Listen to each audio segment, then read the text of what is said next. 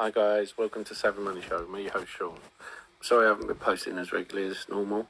Today's my birthday, so if you want to give me a present, give me a subscribe and a thumbs up. I've posted a couple of videos.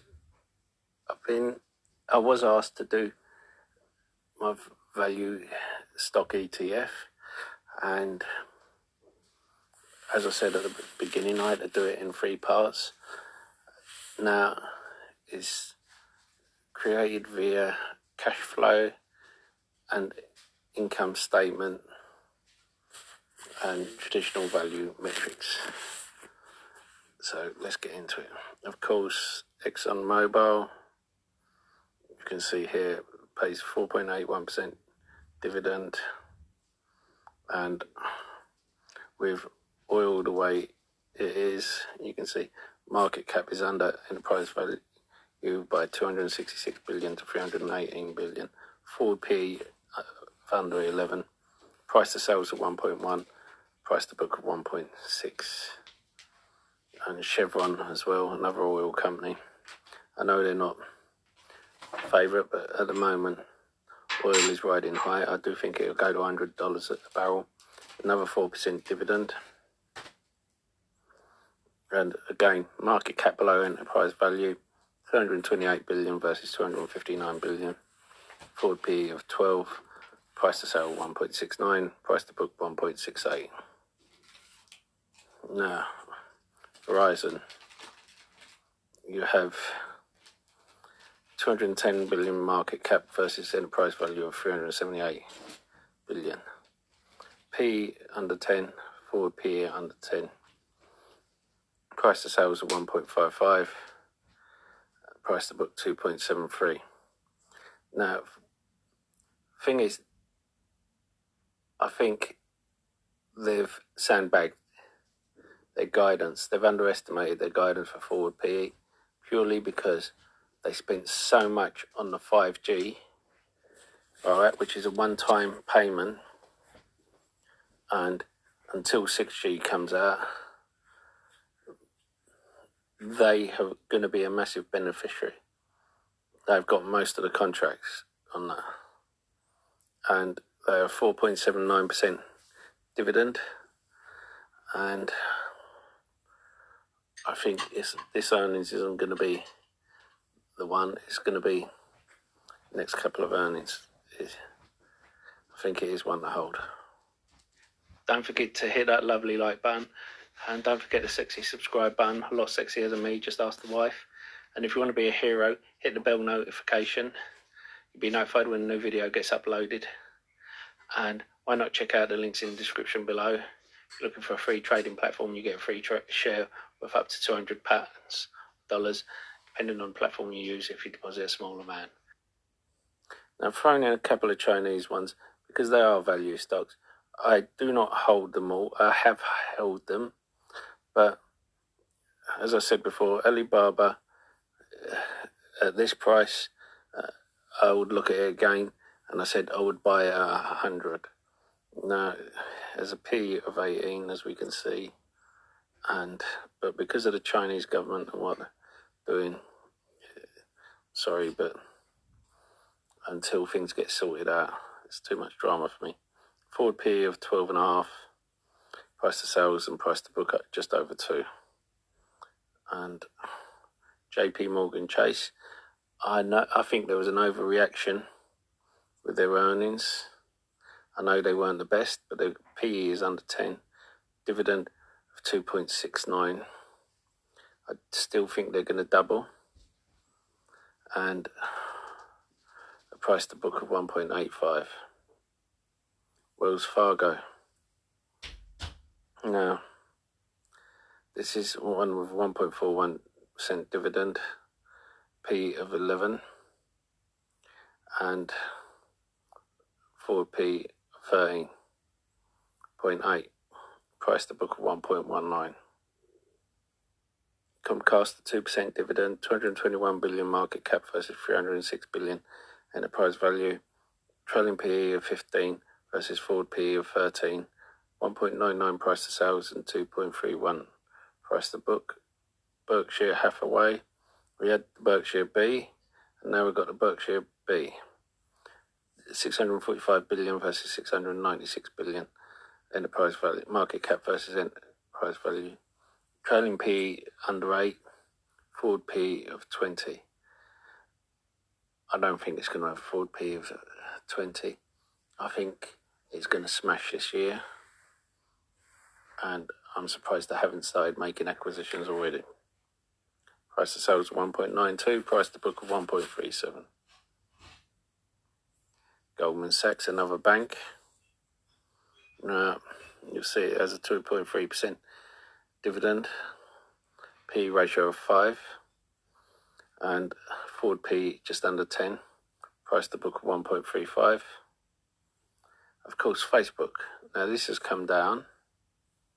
I said that if it comes down to 300, 280 to 300, I would scoop this up no matter what was going on with it, because it would just be too good a value. At the moment, it's good value. 917 billion market cap against enterprise value of 871. Now, for this to come close to its enterprise value, you know, you rarely see a company like this. You have forward PE of 22.5. The amount of cash it has on hand. Now, I know its traditional business is declining, but the money it's putting into the metaverse, and I think it will succeed. I think there's only one other company that will do it. That is Amazon, and at 3,000, I think it's a steal. Of course, you still have the rumours of a stock split, and you have Google as well. They're the only two others I think will actually challenge them. Now, we're going to look at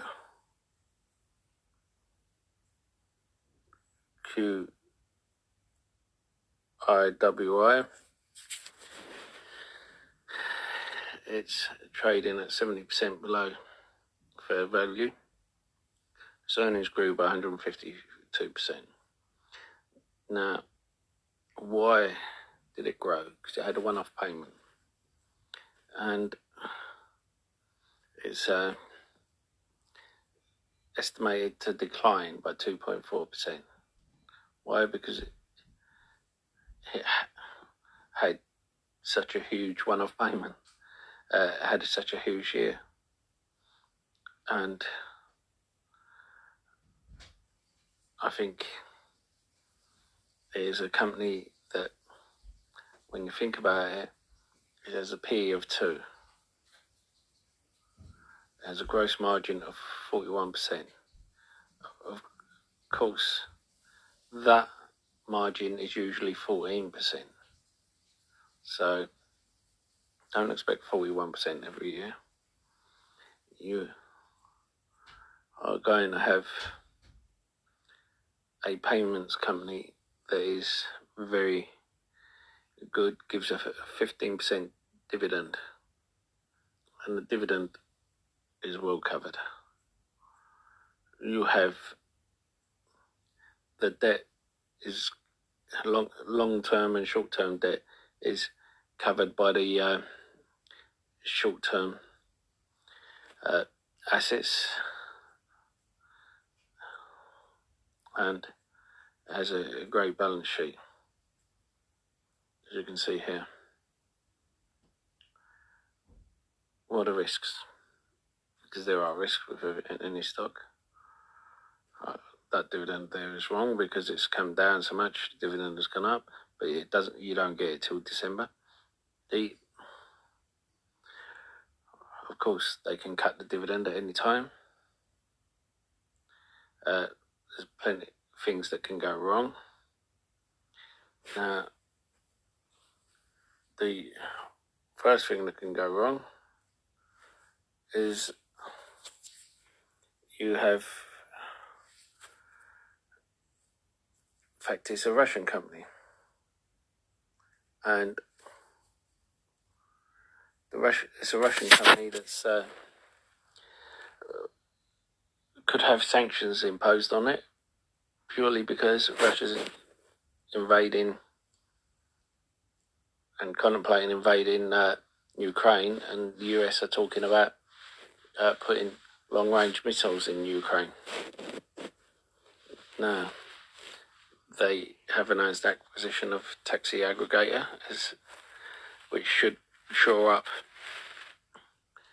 their diversity. Their diverse platforms. But I do still like this as a long-term play. I think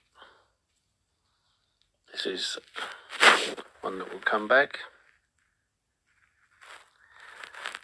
I do think it's one worth holding. Now, I do understand buying it closer to December, wanting to pick up more companies at the moment during a sell-off and on discount, and then once you've realised some of the profit on those discounted companies going into a company like this. But I do think this one should be on your watch list. I'm sure you heard that Peloton has stopped producing bikes. Now, they have an incredible churn rate, don't get me wrong, but what's going to happen once if they can't get new customers in? They're just a software business, but software business with no new customers. I understand that their bike costs too much, but I still think it's a bad position to be in. They tried to grow too quickly and tried to take advantage of the pandemic, which I don't blame them. What I do blame them for was when they was at highs, they didn't use the position then to dilute and bring more shares on the market so they can make acquisitions then, or at least bring in more money. And it's the sort of thing Elon Musk would have done, because he was timing of fundraising was amazing. Now,